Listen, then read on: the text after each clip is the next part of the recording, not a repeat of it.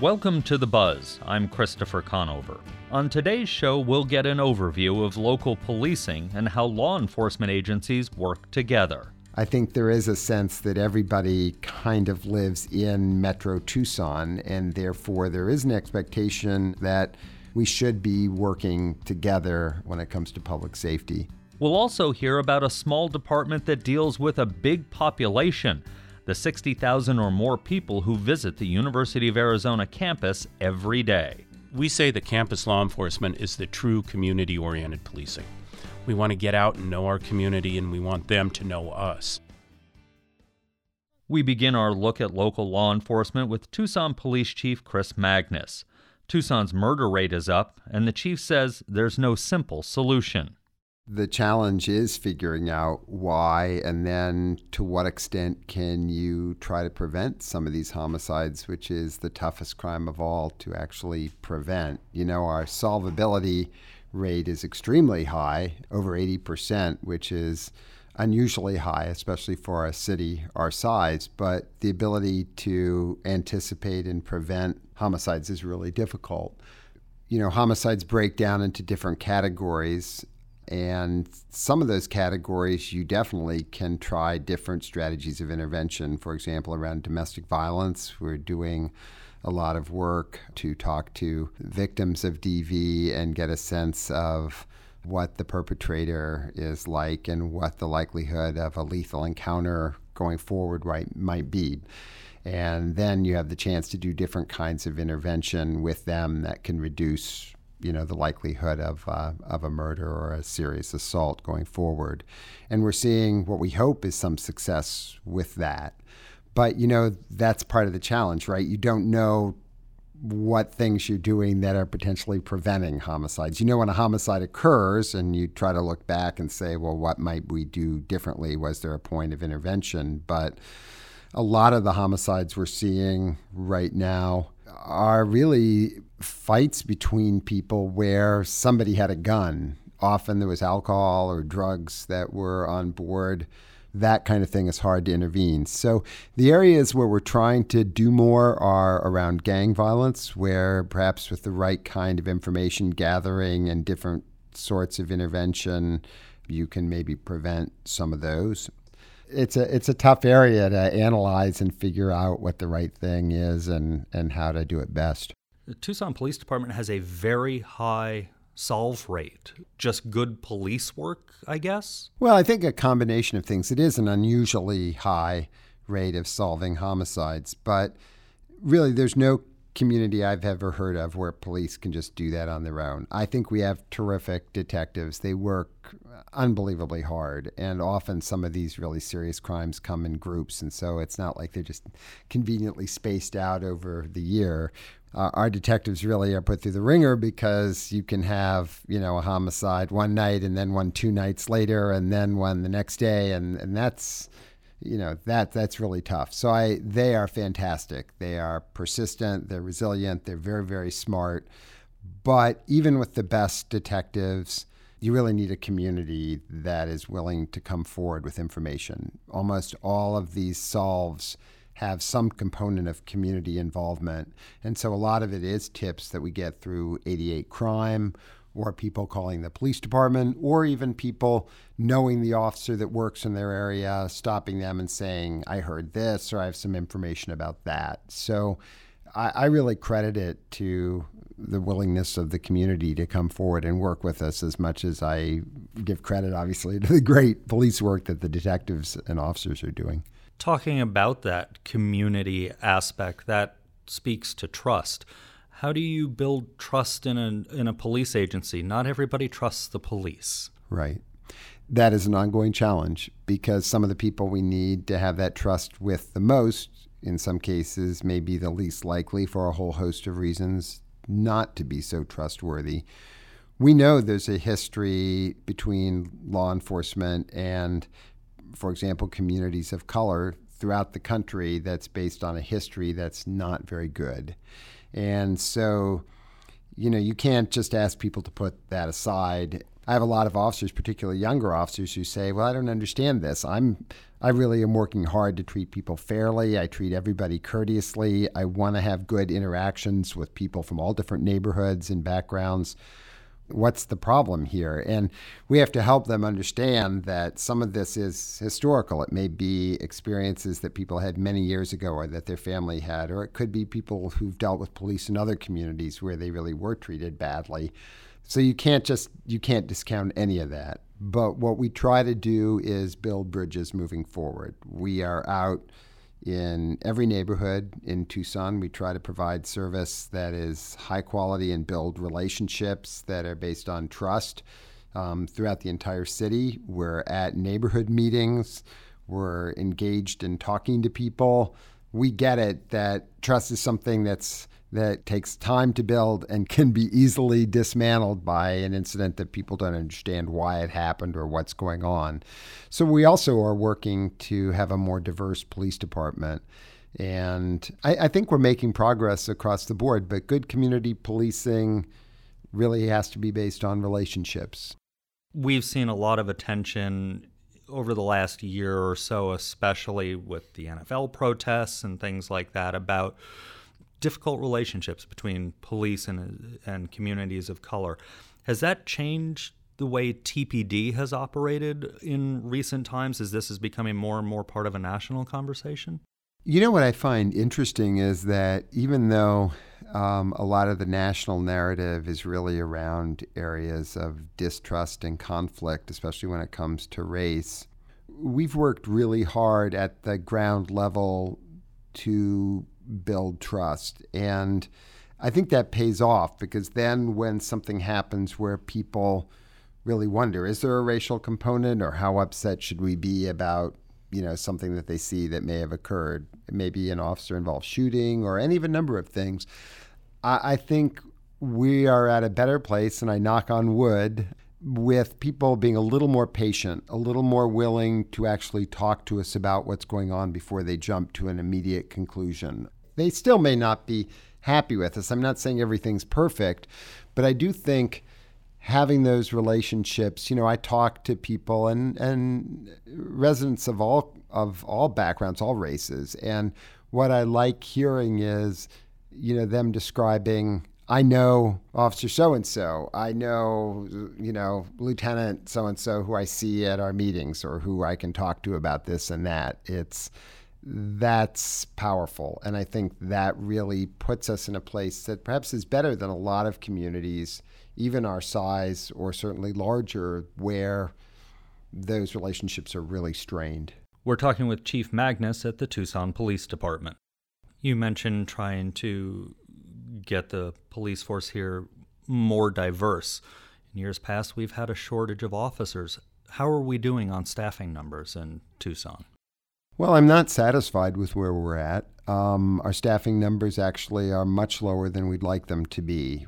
You know, we try to look at the numbers in an honest and straightforward way because the numbers are what they are, and we have to deal with them, uh, I think, honestly, rather than playing games with them. We have right now um, roughly 800 officers who we who we consider to be deployable. They can actually they don't need a coach. They're not in training. 800 fully deployable sworn people. Now, that doesn't mean 800 that are all out on the road taking calls. That includes detectives, it includes supervisors, it includes folks in special units, administrators, the whole nine yards. But then we have another, give or take, 60 officers who are in what we call the training pipeline.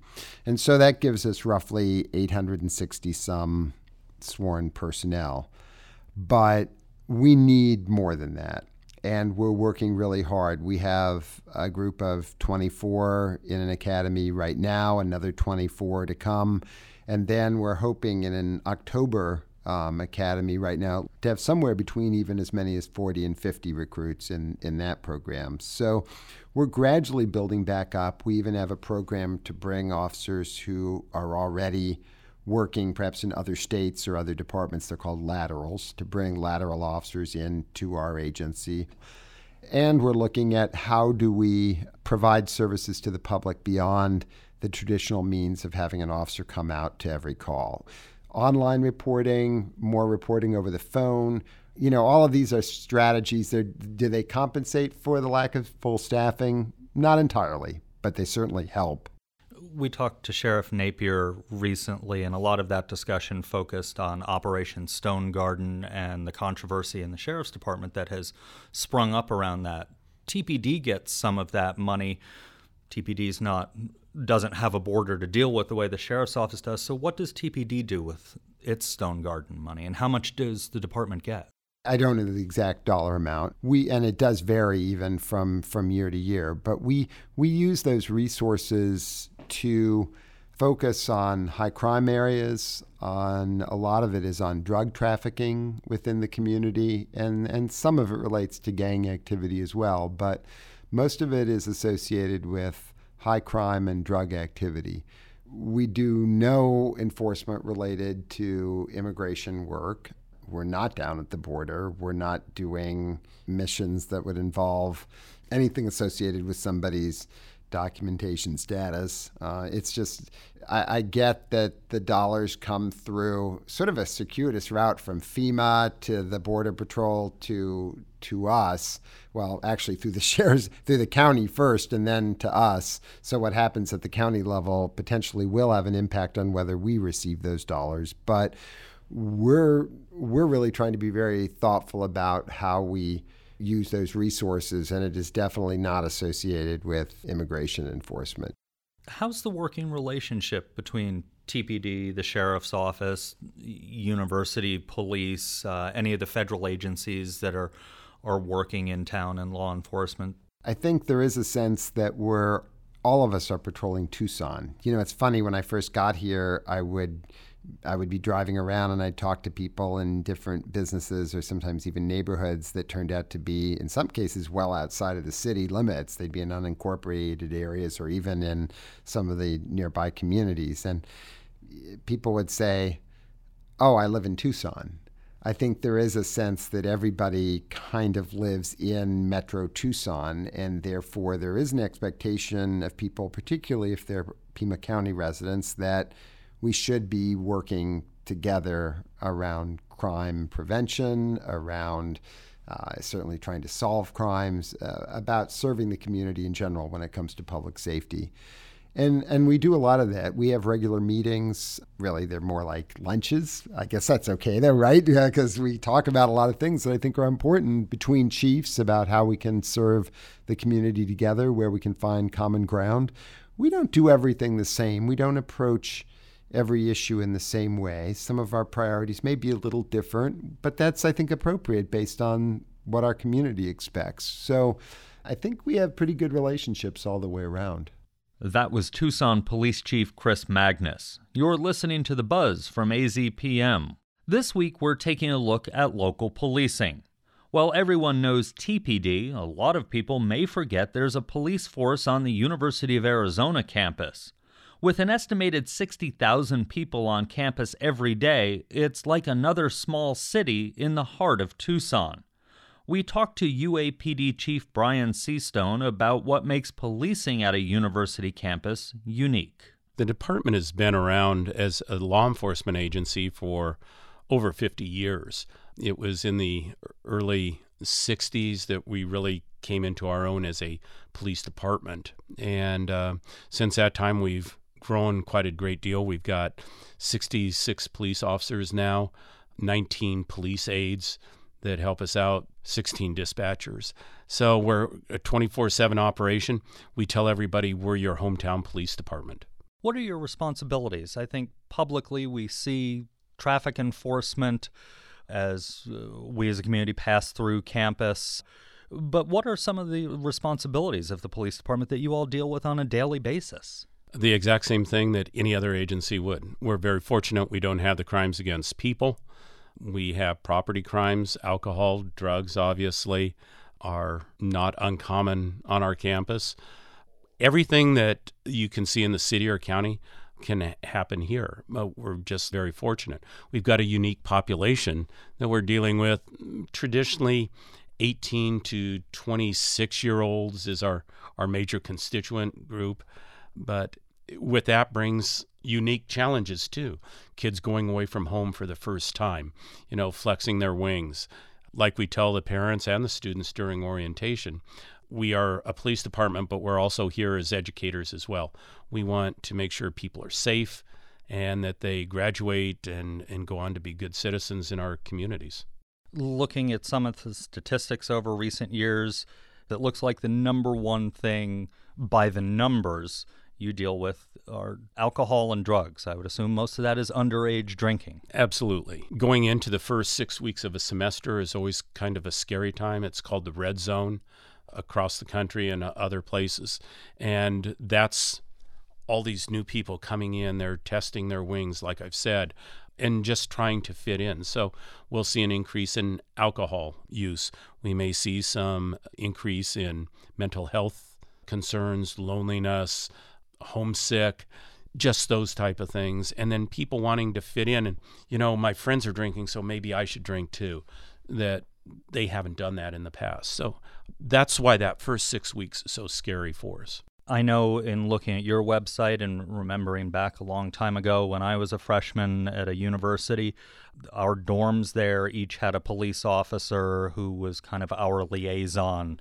Is that the same here on campus? And what's the role of that officer? Yes, we do have uh, liaison officers, and we started that program in the early 2000s, and we thought it was important. We say that campus law enforcement is the true community oriented policing. We want to get out and know our community, and we want them to know us. So to get people out from behind glass and steel of a car, put them out on bike and, and motorcycle and foot. And one of the best ways is a liaison. So each residence hall here has one or two officers assigned. And the purpose is to break down barriers, build better relationships, give somebody a face just to say, hey, I've got a friend that might have done this, and just somebody to bounce things off of. We've had some fraternities uh, who have been kicked off of campus recently. We all have the image of Animal House uh, in our heads and the relationship between the police and the fraternities. What is the relationship between police and fraternities? And how are fraternities doing overall from a, a good citizen standpoint? Overall, they're doing fine. And like with any group, there's a small group that causes the problems that then reflects negatively on the uh, entire group. We're actually working very closely with IFC, the Interfraternity Council, this year to look at better ways. We have a liaison program with uh, each of the fraternities and sororities, but we're looking at how can we become better involved, you know, because they're not quite like the residence halls. And so we're working on, on that, how to make their events more neighborhood friendly and safe and secure. So there's a good working relationship, and we've built that over a number of years. When it comes to the university police force, what's your jurisdiction? We know that Tucson Police Department has to operate within the city. The county sheriffs operate within the county. What what are the boundaries for the University Police Department? Arizona is pretty progressive in, in many ways. And in this one, any police officer in the state of Arizona is a police officer anywhere in the state. So, jurisdiction wise, we are commissioned for the University of Arizona. That's our, our uh, authority. However, you'll see us primarily between 8th Street and Elm, Campbell to Euclid, but we've got properties all over town. We can go anywhere in the state. We talked about alcohol issues. What are the big problems other than alcohol and, and drug issues? But what are the typical problems? Thankfully, as you said, we don't have things like murders on campus. But what are the problems we do have? Well, we have had them. You know, unfortunately, we're not immune from that. Uh, but our major crimes would be the crimes against property, the theft, the burglaries. You leave a, your laptop unattended at the library it could just walk off. I don't know. It just sprouts legs and leaves. So those type of issues are really what we deal with the most. And then, like I said, the the alcohol and the drugs. We have had the homicides. We have our sexual assaults. We're fortunate that we don't have the stranger type of sexual assault that other places do. It doesn't mean that it can't occur here, like I said. But again, I, I contribute a lot of this to our campus community keeping eyes out. You know, a saying came out after 9 11 if you see something, say something. And we're really pushing that again. Uh, we need those additional eyes and ears. And people are becoming, again, more vigilant and calling and reporting things saying something just doesn't seem right. And I've always told folks around here describing strange and unusual on a university campus is really difficult. But after a while, people get to know who should be in and around or what seems right or out of place. And we're getting more and more calls of people saying, this just doesn't seem right, which is great. We'd much rather come over and take a moment to figure out that it is nothing instead of coming over later and finding out that somebody has been a victim. We're talking with UAPD Police Chief Brian Seastone. We have uh, street preachers uh, in the University Union, and there are other people who are on campus protesting and things like that. Universities are known as a place of free speech. How do, how do you deal with that as a police department, uh, from disturbances to arguments? We had an assault issue here on campus with one of the street yeah. preachers. That's one of the great things about this university is the diversity of expression and uh, we work very closely on uh, First Amendment issues with the Dean of Students office. They are actually the the folks that we turn to first, unless there's an immediate threat or something along that line. There's campus guidelines, et cetera, for time, place, and manner. People get upset by some of the things that are seen or heard, but that's part of growing up and seeing the real world. Some of these folks have never seen this. And yes, some of those words are harmful and things. Um, you know, we've told people if you don't like it, don't engage, walk on by. What's a typical day, if there is such a thing in law enforcement, for a typical officer at the University of Arizona?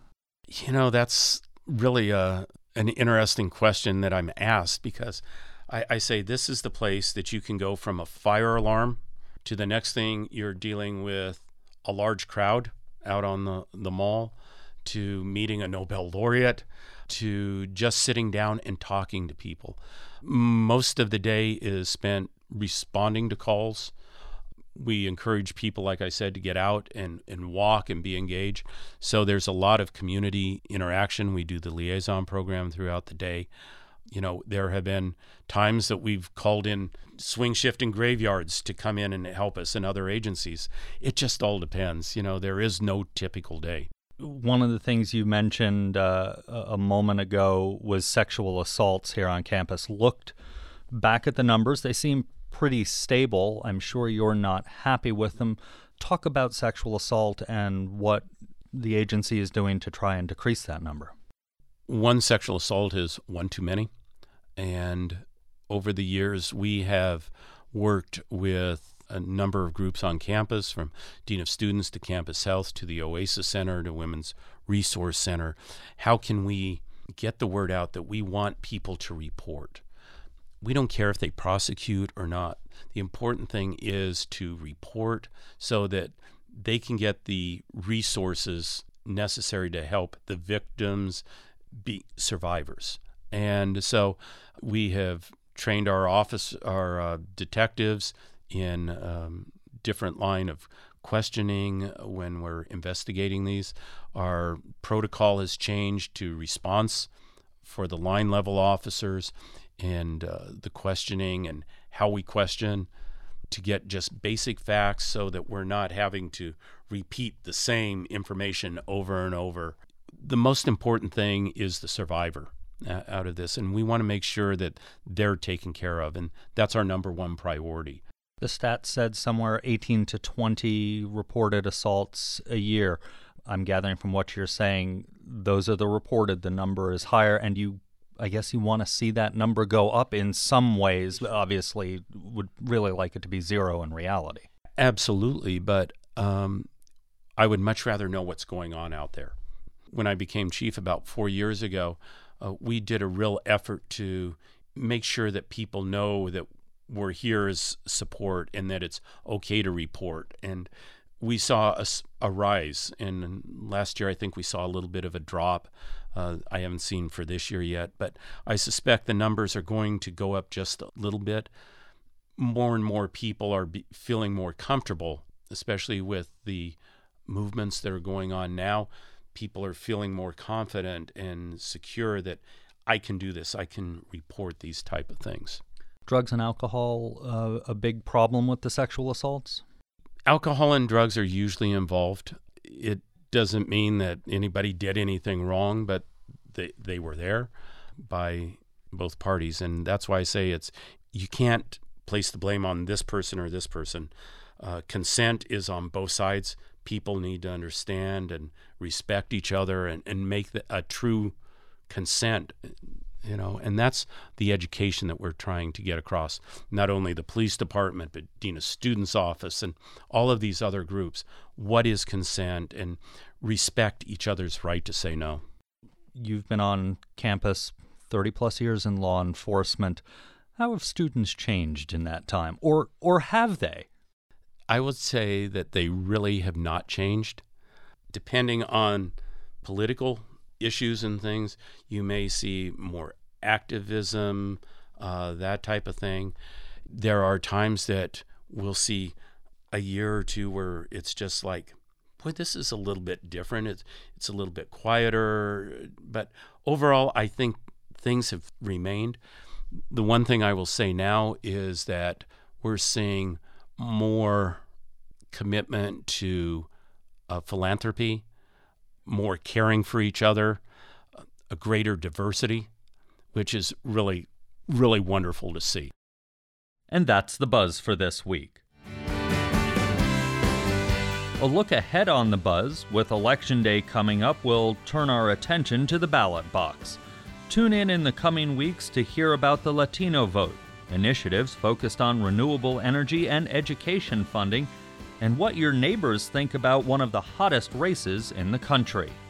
Find all our episodes online at azpm.org and subscribe to our show wherever you get your podcasts. Just search for The Buzz Arizona. Ariana Brocious produced and edited the show. Zach Ziegler recorded the interviews.